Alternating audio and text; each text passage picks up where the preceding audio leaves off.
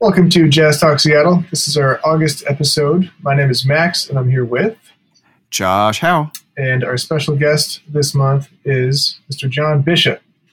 Hey, Hello, John. Hey. Hey, nice to nice to uh, not see you guys. yeah, we're doing a, a, socially distanced recording at our, our own homes for this mm-hmm. episode. Uh, John is a fantastic drummer, educator, record label owner, graphic designer, publisher, festival presenter, the list goes on. Uh, he's a, a, friend, good friend of mine, uh, fantastic figurehead in the Seattle scene, uh, and his list of musicians that he's played with is quite formidable. Uh, it includes Benny Golson, Bobby Hutcherson, Ernestine Anderson, and plenty more. Um, thanks for being here, John. Yeah. Oh yeah, my pleasure. My pleasure. Thanks for asking. Yeah, of course. So I, th- I, thought we would just kind of talk about a bunch of different things uh, that you do because you do so many different things, and they're all kind of related to jazz and, and pretty interesting. Cool. Uh, can we just get started and, and talk about how you got started playing drums? Uh, yeah, yeah. My friend uh, Bobby Smith, who lived right behind us uh, in Virginia in 1968 he joined a little uh, drum corps, and then I felt like I should join too, and uh, so I started playing drums. And I think it, probably the second week we were doing that, uh, they had a, a, clinic, and they brought in Joe Morello. Oh, okay. So, so, I was like eight or nine, and here was Joe Morello, and it was you know just a few years after uh, Take Five and all that. So uh, just kind of thrown into that, and my uh, my dad had lots of records that we uh, heard every weekend from starting from when I was a toddler. He bought uh, Kind of Blue just shortly after I was born. So all those records were in my life. And then the drumming thing, for some reason, just uh, seemed fun. And I just kind of kept doing that, uh, getting together with friends. And so uh, anyway, that's the boring start. But then uh, junior high, I was playing and and uh, we had just moved to Oregon, and so didn't have many friends or anything. But I had drum sets, so I just kind of jammed for several years, and um, and then by the time I was in high school, we had a really strong program down in in uh, Eugene, and uh, just a bunch of us were playing, and the band director was real supportive of us screwing around and doing whatever. So, you know, out of we'd be in the middle of uh, our school day and he'd come in and go, Hey, you guys want to play six o'clock down at this hotel? There's a party going on. They need a band. So uh, there was that kind of energy of just like, oh, okay, this is how life goes. You uh, you play an instrument, you have a good time, and then uh, you get work and you make some money when you're 16 years old, and uh, that's life. Good, great. So um, anyway, that's the way that progressed. I just played all through high school and uh, started doing gigs with uh, with cohorts and with uh, there was a old piano player in town named Emmett Williams, and I used to do a three nights a week at a restaurant, just piano.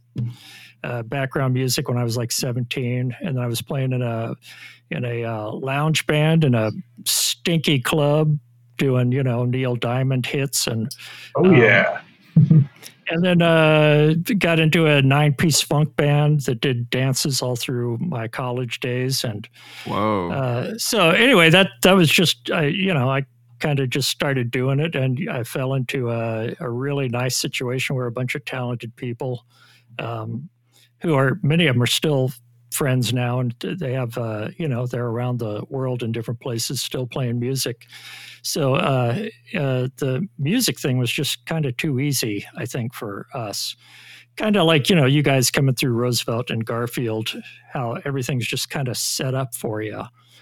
And yeah, uh, it's pretty fortunate to have that. Yeah, yeah, indeed. indeed. So I have a question. Yeah. Uh, did you having? I mean, considering that you weren't really a drummer at the time, did you know who Joe Morello was when you came to do a clinic?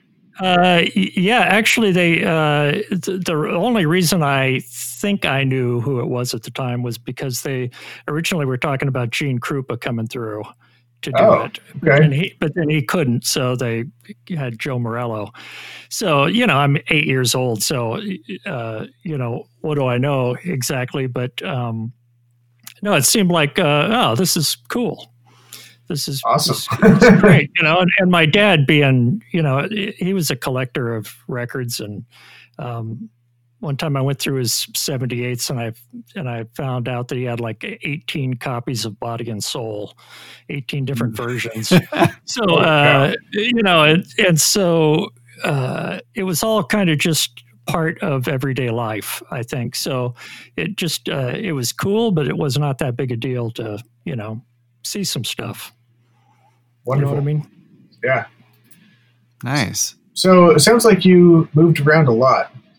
Well, my Uh, dad was yeah, my dad was with uh, civilian personnel with the army. So when uh, I was seven months old, we moved to Germany for four years, and then we moved to Washington D.C. for five years, and then San Antonio, Texas, and then my dad died down there, and we moved. Uh, the family moved up to Eugene, where our uh, grandparents and everybody were.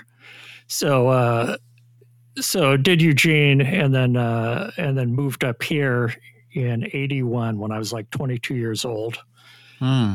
to do a gig and I just never left. Wow. So I've got a question. Uh, I actually grew up moving around a lot as a kid as well. And for my musical education, I, I started out on piano um, because I was moving so much. Um, and most of the schools that I was at just didn't really have any sort of a band program. It just meant that I spent a lot of time playing solo piano.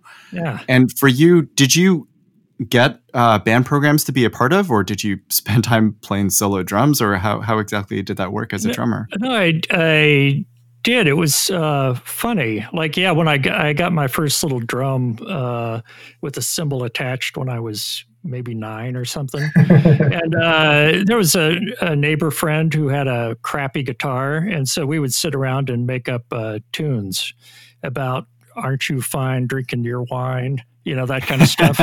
and uh, and uh, so there was always something like that going. There was like uh, just uh, you know playing music with friends, and and then we did have band programs. So um, especially when I got into junior high, we just had a, a great guy running the th- the program down in Eugene, and Mm. um, and it was just real loose. And Eugene was a hippie town, and it There was just- yeah, yeah. It, back then, even even more so, and it was um, it was just real conducive to just doing stuff, you know, playing. So I did junior symphony, and I did uh, concert band, and then there was the jazz group, the jazz band too, and then I had a a, a rock band when I was 15, 16, and we'd do junior high school dances. So um, I think part of it about uh, about probably the same reason that I do the stuff I do now is back then, you know, you come into a new town and you're trying to figure out who you are and where you fit in and Mhm. build some sort of community. And uh, the music thing was just a natural for for me and for finding that. So yeah, when I got into Eugene, it was just kind of like you hook up with a few people who play instruments and you just start bands and it was just that searching for some sort of community, you know? Yeah. Definitely.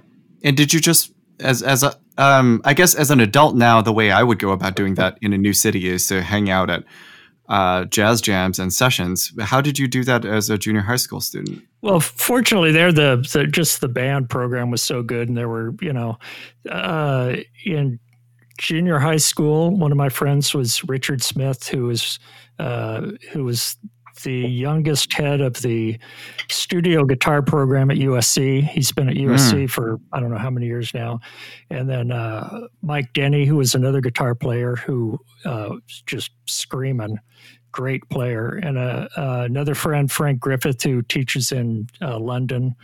And so just all these people were there. It was just, uh, you know, these people that would just go along that same path, just like I'm a musician.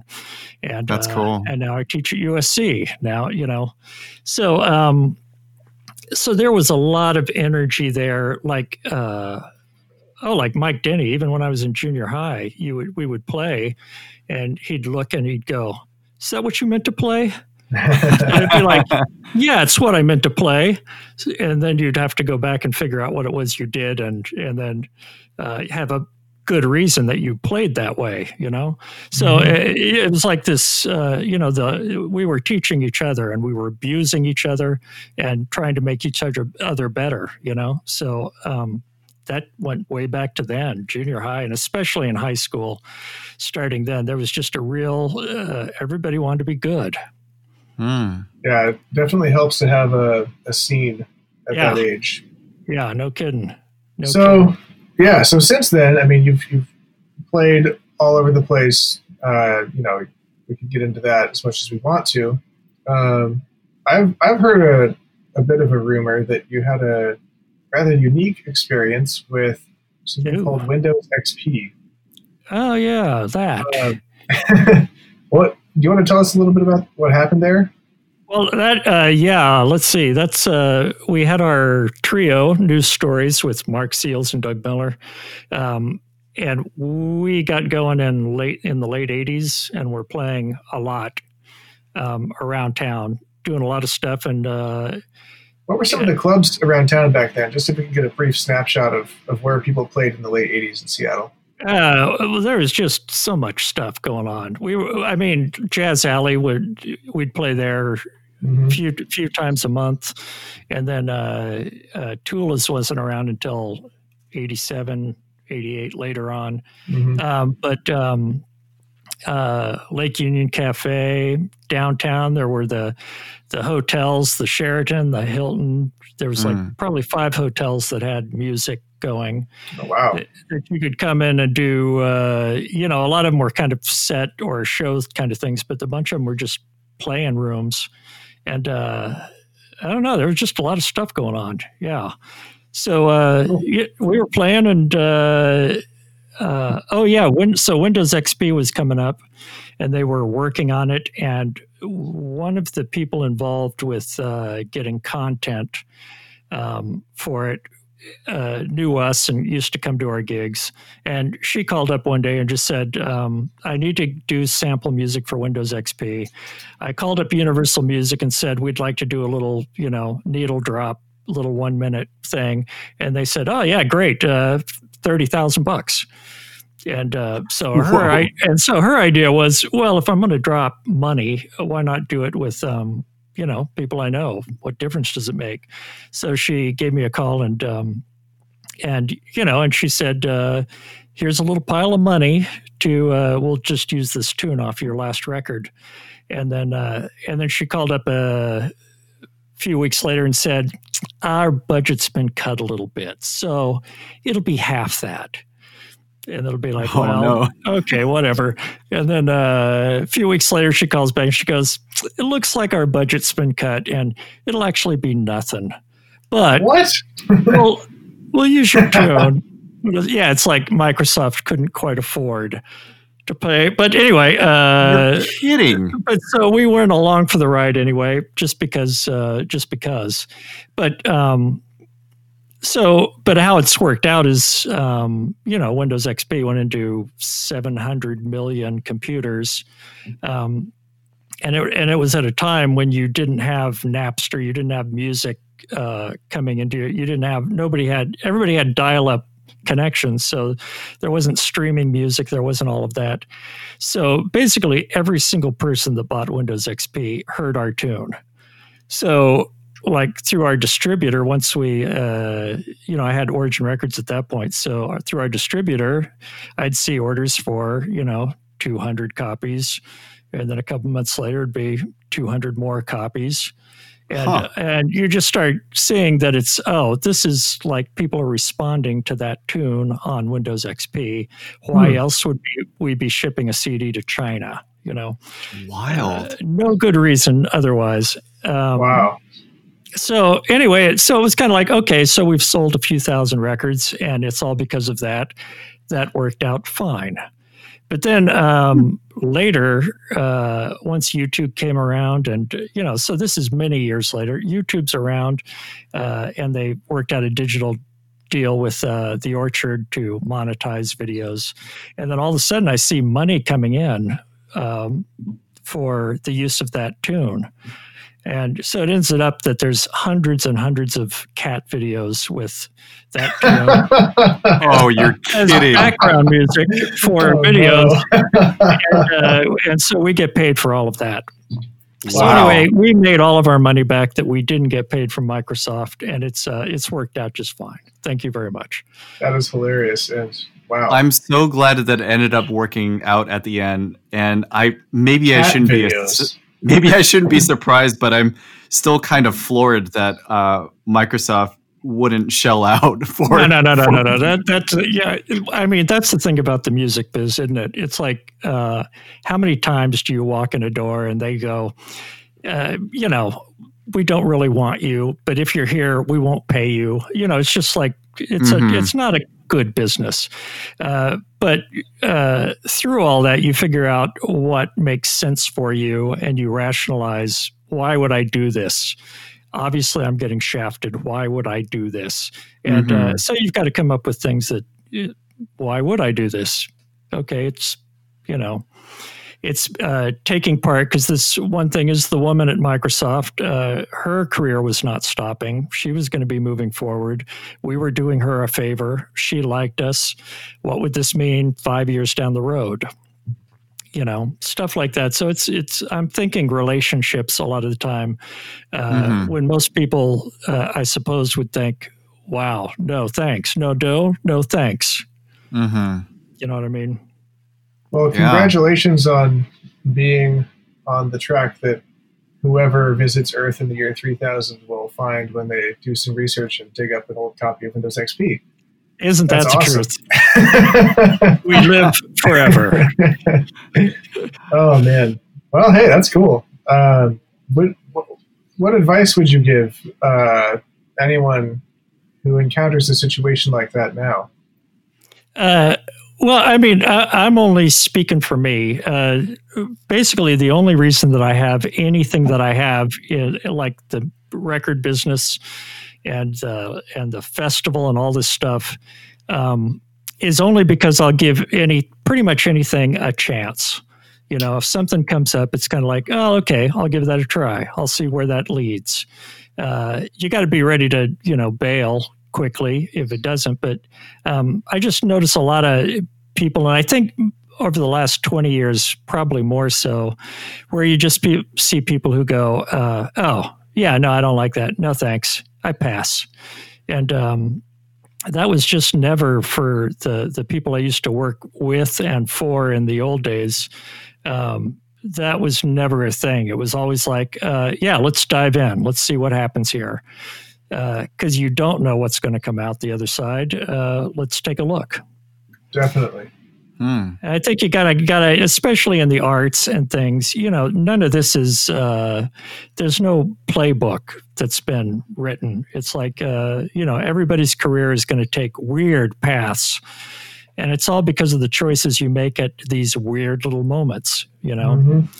uh, so, and for me now, you know, now that I'm, uh, well, 60, it's like uh, I've got a lot of past to look at where it's like, man, if I hadn't have said yes to this, or if I hadn't have shown up at this one club, this one night when I didn't want to go out, uh, how would things have come together, you know? Mhm. just because the way they have played out. So uh, anyway, that's what I'd say for any musician, any artist kind of person is I think you dive in, you know. What's the worst that can happen? You get shafted once or twice and but you never know what comes out. Take the reins and see what happens. Yeah, yeah. Cool. Well, we'll we'll vi- revisit that sentiment in a second. But Yeah. um, what uh, what music are you working on on now? I mean, I, I realize that no one's really doing much of uh, Yeah. anything right now, right now, given the virus and everything. But Well, uh, are you, do you have any projects in the in the fire or anything? Well, I do. There's a few things like we just um, I just sent off the the files for a new scenes record with uh, John Stowell and Jeff Johnson. Oh man, he's a great guitar player. Yeah, yeah. So we've had that trio for 20 years, and Wow. uh, the first record we did was 20 years ago, and and Rick Mandyck played tenor sax on it. And uh, Rick has just started playing tenor sax again. So we just recorded in February, just before the shutdown. So uh, mix that, and that's coming out in uh, September. Nice. Cool. Is yeah. that something you mixed yourself? Uh, well, I did it. No, well, I did with uh, uh, at Studio X with Reed Ruddy. Gotcha. Yeah, but um, then I did a record in New York. What a year ago, with Benjamin Boone, a sax player out of uh, Fresno, who's done a few projects with us. But he did this session with uh, poets and uh, with these different like Pulitzer Prize winning poets and uh, some pretty interesting characters. And uh, anyway, it's me and uh, forgot the bass player's name, and Ben Monder's playing on it. And oh wow! well, anyway, it's a pretty cool little project. So that's coming up in October. Cool. And uh, then I just did a. Uh, I play with a uh, band uh, called King of Hawaii. It's a surf band. Oh boy! Ten years, yeah. No, it's a it's a it's a cool bunch of guys. We do like two gigs a year, but we just uh, recorded uh, a new record. Um, so I played by myself in this guy's basement. So we were we were uh, you know practicing social distancing, but uh, anyway, it's pretty slamming actually. So that's going to come out in a couple months. Sweet. Sounds like you've nice. been keeping busy. Three well, it, records in, in one season is is quite a lot. You got to keep moving. You got to keep moving.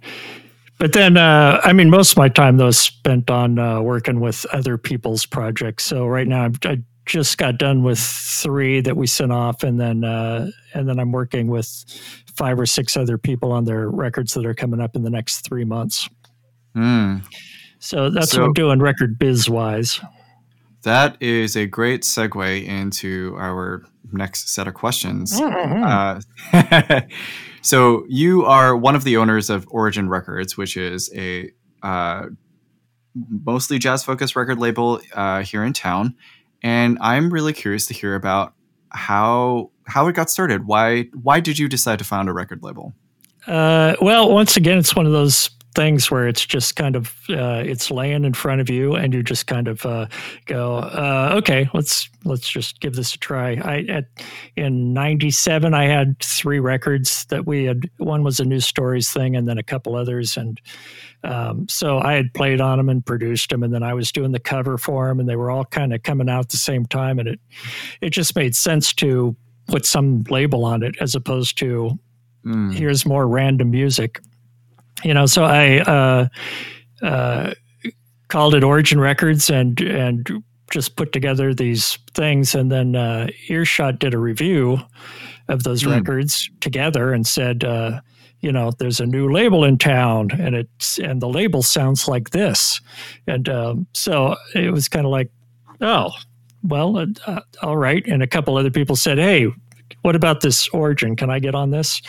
And um, so I just started kind of like that, and uh, it moved pretty quickly. Actually, it was like, uh, you know, within a couple of years, we had twenty or thirty records, and and uh, and now we have going on 700. Wow. Cow. That's a lot of records. Just kind of, uh, yeah. And uh, the fact that, you know, I do the covers and uh, Matt uh, does all the web stuff and put together the website, and you know he's got the uh, the mind for that kind of thing. And uh, so we've got our skill sets that make it pretty easy to do and put together. And we've got enough engineers and you know we've got the musician circle. It's um it's just not that hard. I mean it's a pain. It's a pain in the ass but uh, but it's not that hard as a structure to figure out and to do. So that's how i ended up uh, you know doing it and how i keep it going. Very cool. Cool. So uh just you know, I mean, we live in an era where streaming is kind of the new normal, I guess. Um, what is the role of a record label in today's uh, climate? And, and, I guess you know, for those who don't even know, what does a record label really do?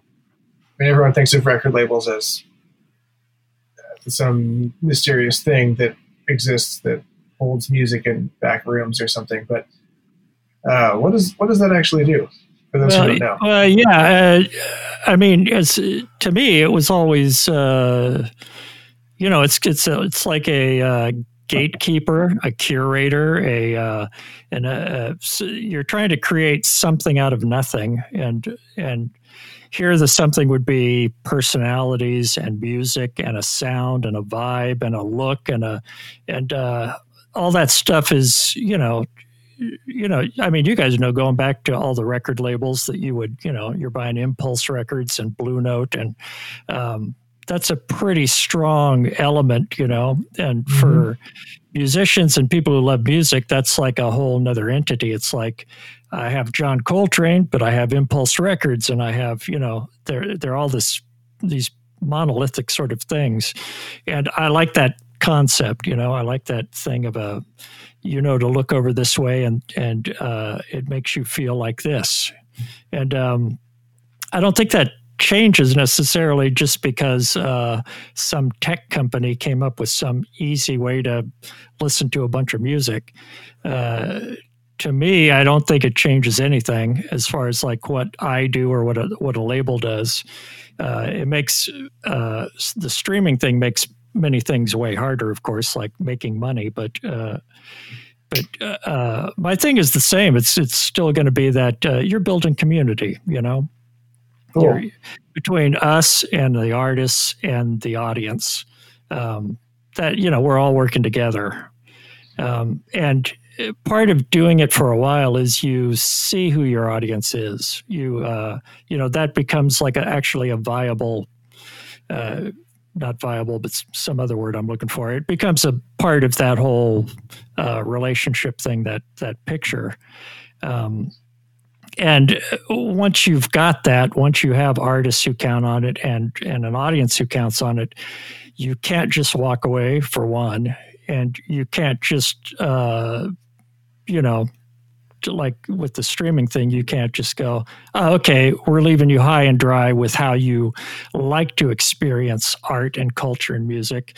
And we're going to move over here to where uh, this multi-billionaire would like you to how he would like you to listen to music um, that doesn't work you know i've got these relationships are way more important to me than uh, some tech company so it sounds like you're you're kind of uh, constructing an entity that people can count on to present a certain uh, vibe or personality yeah. in terms of the selections that you release. Is that right? Yeah, yeah, Very yeah, cool. Yeah. I want people to feel. Uh, well, they're like on a going on some sort of ride throughout their life, you know, as they uh, buy one record one month and then six months later they buy another record. Uh, there's that nice feeling of like, uh, ah, this is still here, and and this feels this certain way when I uh, reconnect with it again months down the line. And uh, same thing goes for the festival. You know, you want uh, people to come and feel like, oh yeah, thank God, here it is again. Mm. I love this feeling. I love these people. You know. Cool. So, question for you: You mentioned uh, a lot about uh, community and maintaining a kind of vibe on the record label that you're running.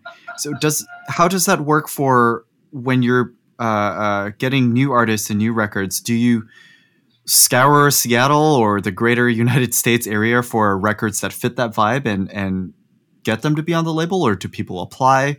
And how do you and you decide whether or not they fit your vibe well enough, or yeah. how, how does that work? Yeah, yeah. Well, that's uh, uh, that's part of that easy thing again too. For some reason, it's just been uh, it's it's been easy for all of that uh, to kind of flow together. I think part of the thing was we already had a circle of people that we played with and knew, and uh, you know, and people knew us, you know, um, you know, six degrees of separation kind of stuff or whatever.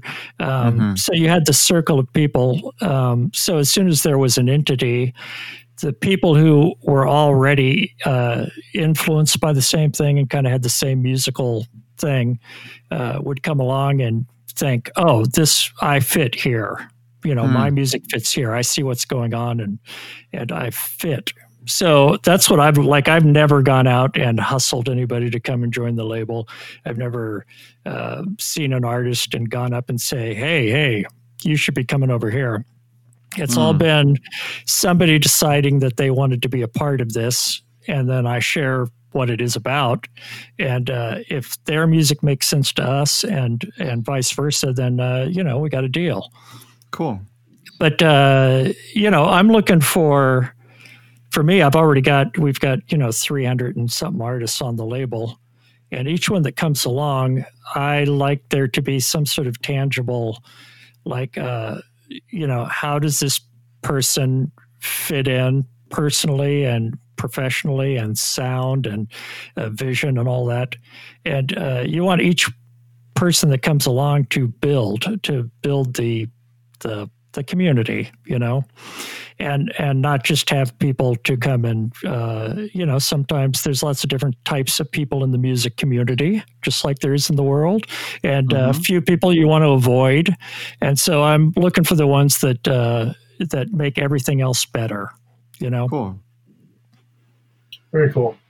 So, let's say it's well, I mean, it is. It's August 2020, and some up and coming jazz musician uh, in Seattle has heard of Origin Records and wants to find out uh, how to get on it. How does that process look like for for new folks?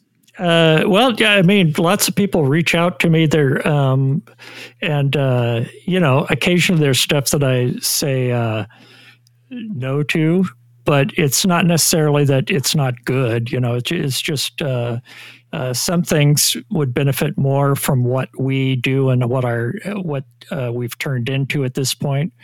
Um, some projects will benefit more from it than others, and so some mm people I say, you know, you should take your money elsewhere, and I think you'll be better benefited from this or that. But uh, usually, what I'd suggest, you know, for anybody is like uh, to do your research. Um, figure out uh, what this is, figure out who I am and who Matt is, and what the thing is all about. And uh, and I and so far, I mean, there's been a lot of that on the way to where we are now, where uh, you get people that uh, that uh, come in and they've already done that research, and they go, "I think this fits," mm-hmm. and it makes it pretty easy for me. But uh, you know that's what you, that's what you hope for from uh, any person who's trying to build their own career is that they've done their research you know for sure uh, you don't want to just uh, uh, waste your time getting hooked up with some label for two or three years and then you go ah that wasn't quite what i had in mind mm. you hmm. know for so sure. Uh, I'd, I'd say always do your research okay so so oh go ahead Uh, so what? Uh, with the advent of the digital age, we talked a little bit about streaming, but uh, I guess one thing that we hadn't talked too much about is independent releases. Mm-hmm. So Bandcamp and CD Baby and DistroKid and other companies of those ilk have made it incredibly easy for musicians to self-release things these days. Uh, what would you say is the advantage of using a label like Origin or, or some other other label? Well, uh, first, I mean, everybody's situation is different, you know, and I think uh, that's what's cool about the um, all of these resources. Like, I mean, especially when CD Baby came along, that mm-hmm. was huge for you know. Uh, not everybody needs to be on a label or should be on a label. Um, you know, there's room for everything. It all depends on what you're trying to do with yourself and your career, but. Um, CD Baby uh, got sold by the original person, and then it got sold again, and it got sold again. So mm. uh, my concern with something like CD Baby now is it's you know it's owned by people who need to make uh, uh many millions of dollars back that they invested. So I'm not sure if it's going to be what we need um, a year from now. Uh, Bandcamp right now is the thing that I'm steering most people towards. Um, even people on the label, um, you know, like for their own websites and for their own thing. I think Bandcamp right now is the thing. I don't know if I would have said that eight months ago, but um, it uh, seems to be the thing. My concern, once again, though, is that uh, these tech companies are all it's all about cash and you know somebody's going to sell it to somebody else and it's going to turn into something else so you want to make sure as an artist that you're always uh, you've got options for where you're going to put your stuff and what you're going to do with it and how you're going to and just pay attention and be ready to bag on certain things you know Sure. depending on how things move um, but anyway all of those things are great you know? It's like for um, certain people there was one uh, uh, it was a piano trio that wanted to um, release with us. And to me it wasn't quite the right thing. And also they weren't really doing anything outside of they didn't really need airplay across the us they didn't really need a lot of these outlets. They just had this nice record. So i told them to just uh, do it on cd baby and uh, you know it hooks into a bunch of different distribution things Mhm. so uh, anyway, he went and did that, and like uh, a month and a half later, uh, he gave me a call. And He said, uh, "Yeah, so uh, Disk Union in Japan, because our record kind of sounds like Bill Evans a little bit, they ordered like 300 copies, and then a month later, they ordered 300 more. Hmm. So it's like, uh, yeah, so it's like you know, there's there's opportunity in all of that. Um, for for I think for something like a label, I would think about if you're an artist, think about what you're looking for out of your career and your what do you need, uh, and then see if there's labels that fit that, and if that's a community you want to be a part of, and uh, you know. You want to make sure you still own your rights to your record, For uh, sure. which some labels don't do. So uh, you know, figure out what works for you, and uh, you know, but a lot can be gotten out of just hanging out and doing Bandcamp and and working your social media, and uh, you know, there's a lot of options now that uh, didn't exist 25 years ago. For sure. How can a musician uh, guarantee that they own their not only mechanical recordings but uh, uh, wow, why can't I think of the other name? Uh, The composition mechanical rights. too? and yeah, composition rights uh, to their recordings. I mean, for those who don't know, Uh, well, so uh, yeah, when well when you write your tune, you just uh, make sure you register them and make sure you've got uh, your ASCAP or BMI. You've got that all set, and then um, as soon as you record your record, you own you paid for it. You own the recording; it's yours. Um, as soon as you get hooked up with a label, uh, lots of labels are taking already made masters. You know, like you make your master and you go to a label and they go, "Yeah, I'll take this. Um, we're going to take over the rights of the recording. Uh, we're going to take your publishing, like your the publishing side of your writing. You're still going to get your writer's share, but we're going to take your publishing Hmm. because they need to make money somewhere." There's CDs are not selling like they used to, as you might know, and uh, streaming is making such little money. Uh, that's one of the issues with getting hooked up with a label is they've got to make money somehow, you know. So uh, usually, it's if it's not going to be CD sales, then it's going to be uh, if they get the rights of your uh, sound recording. Uh, it means if you get great play on XM or uh, uh, satellite radio, any of that kind of stuff, the sound recording owner would get all of that money. Hmm. And that can be either pennies or it can be 20 grand. So it's, uh, you know, it's good to just uh, at least know what you're up against when you're going to sign up with a label or when you're going to do things yourself. Make sure you know the different legalities and make sure you know what you own and, and how they're licensed and how all that stuff works. fantastic. Uh, I've heard of a thing called OA2. Yeah. What is the difference between that and Origin? Uh, nothing. Ah, okay. Basically, uh, with Origin, uh, it was, I mean, we were five years into it and we were doing four or five records a month. And it was just getting to be kind of overkill, you know, like, uh, so we would send uh, records to a magazine or to a radio station, and they would go, ah, okay, I've got five new records here. Uh, I'm not going to play five records on my radio show. I'll play two of them. So, uh, same thing with the magazine. They're not going to review five Origin records, but they might uh, they might review two. So, just like any other uh, record label that's growing, we added a sister label. Um, mm so the the point wasn't to create a uh, a junior league or anything like that. It was just to have a uh, just a different entity.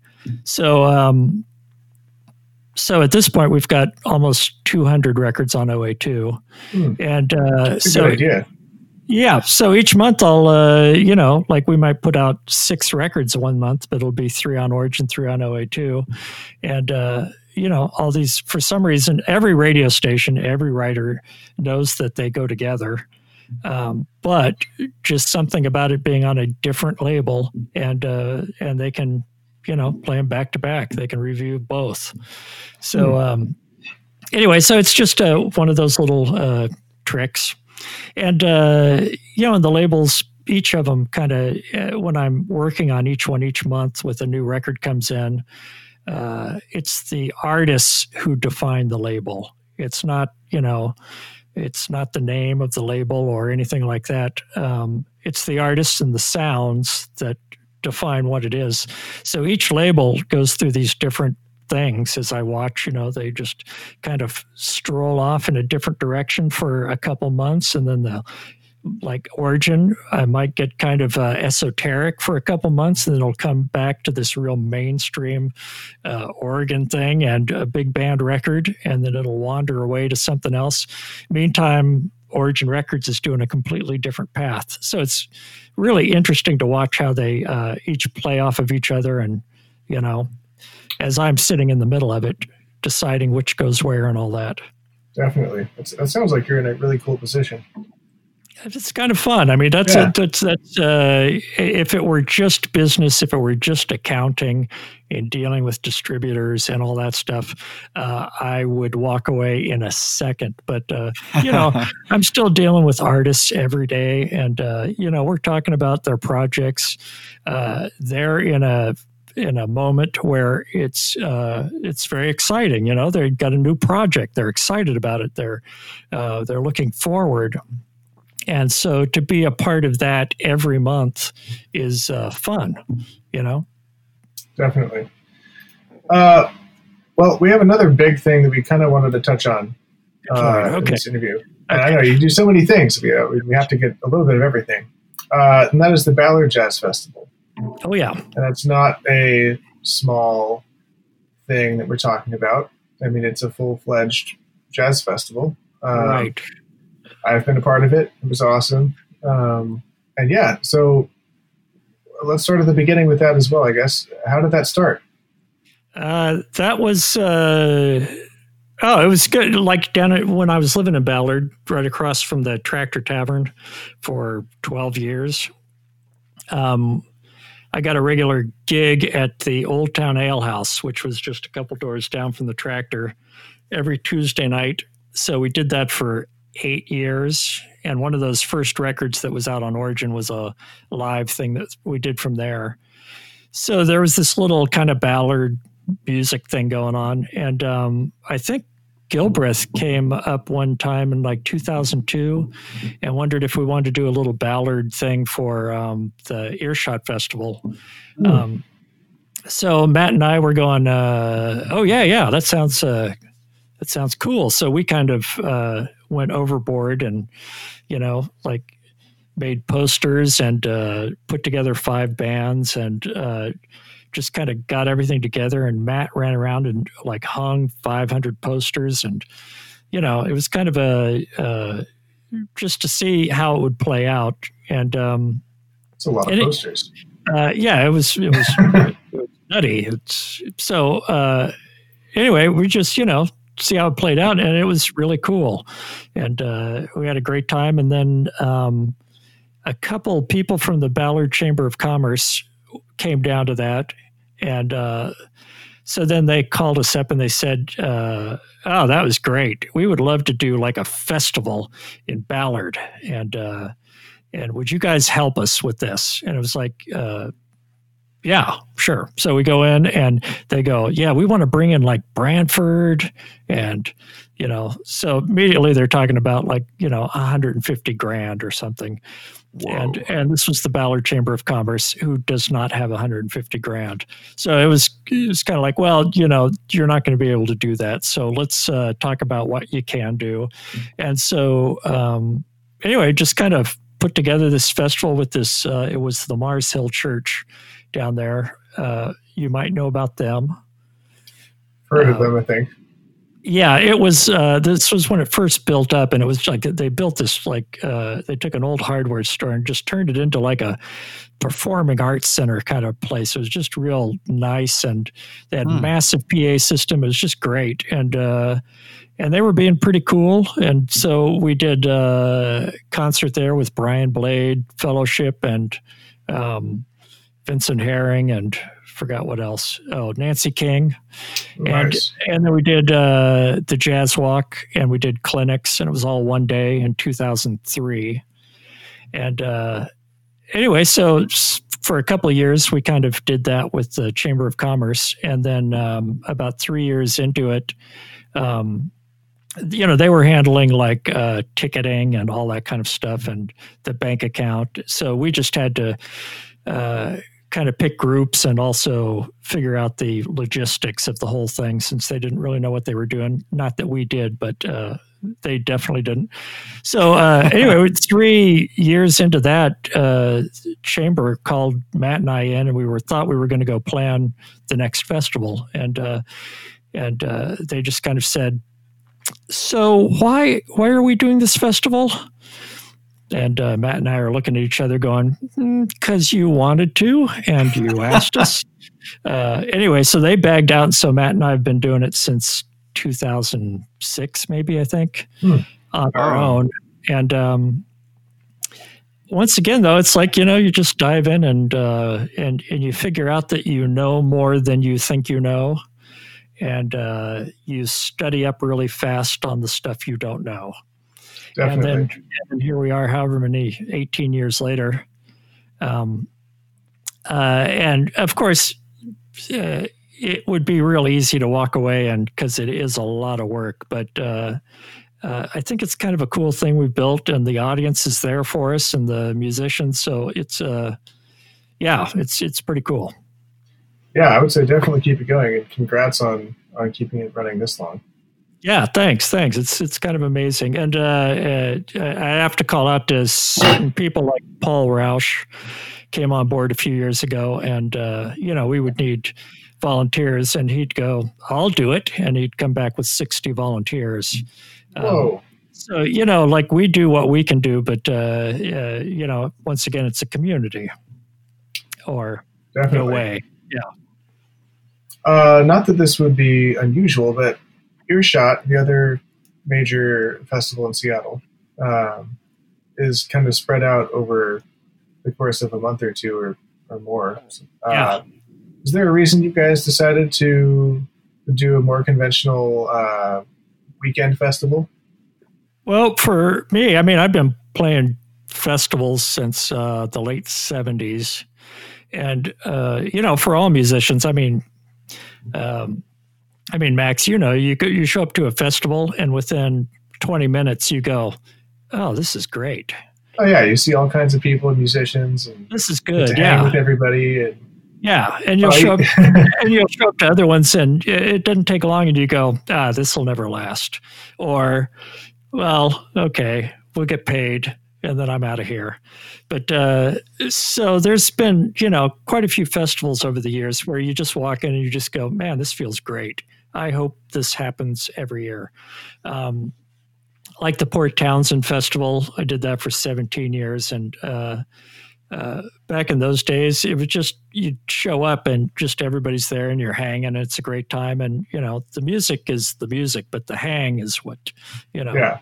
To me, that's what it's all about. So, um, anyway, that's what uh, what we've been looking for with this is just uh, I like things better when they're all in one place and everybody has to show up together.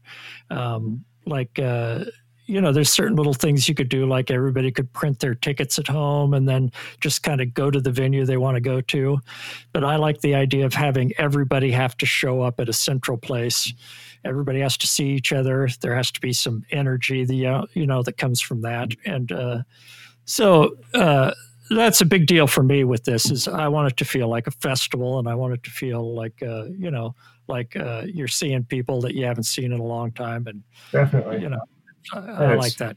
Kind of sad to talk about gatherings and hangs and Yeah. festivals right now. I now that I think about it. It, it sucks big time, doesn't it? Yeah. Actually, speaking of that, uh, do you guys have a plan for next year if um, the virus thing isn't uh, sorted out? Well, I mean, what are you going to do? It's like, uh, I don't know. yeah, we uh, we reassessed for November, and then uh, and then America did what America does and uh, blew it. so, uh, yeah, I mean, right now we're set for spring, but um, you know, who knows how that's going to play, and also who knows what uh, bars and restaurants and businesses are Mhm. still going to be around then. But um, uh, we're we're working on a couple things. I think we might try to do something in November where we do a uh, um, you know a virtual thing, but uh, just try to keep you know some stuff going. And yeah. uh, but I uh, I want to make sure you know it's cool and it and it and it has a thing to it. And uh, then we'll shoot for May and and and see if that'll happen. But uh, either way, I mean, we've got uh, I've got a storage locker down here with PA's and lights and all this crap. So um, I guess we should use it. You know. Yeah, definitely. Yeah. Oh, man.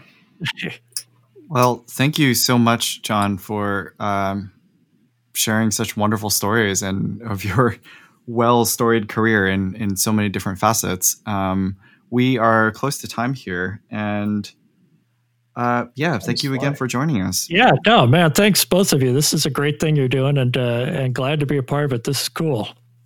Yeah, thank you so much. Wonderful. Yeah. You're welcome. Thank you.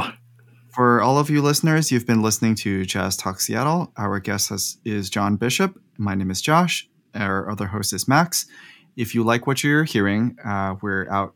Uh, we have an episode out every month. Look us up, Jazz Talk Seattle, on Facebook, SoundCloud, iTunes, Stitcher, wherever you get your regular podcast, and you'll be able to find us.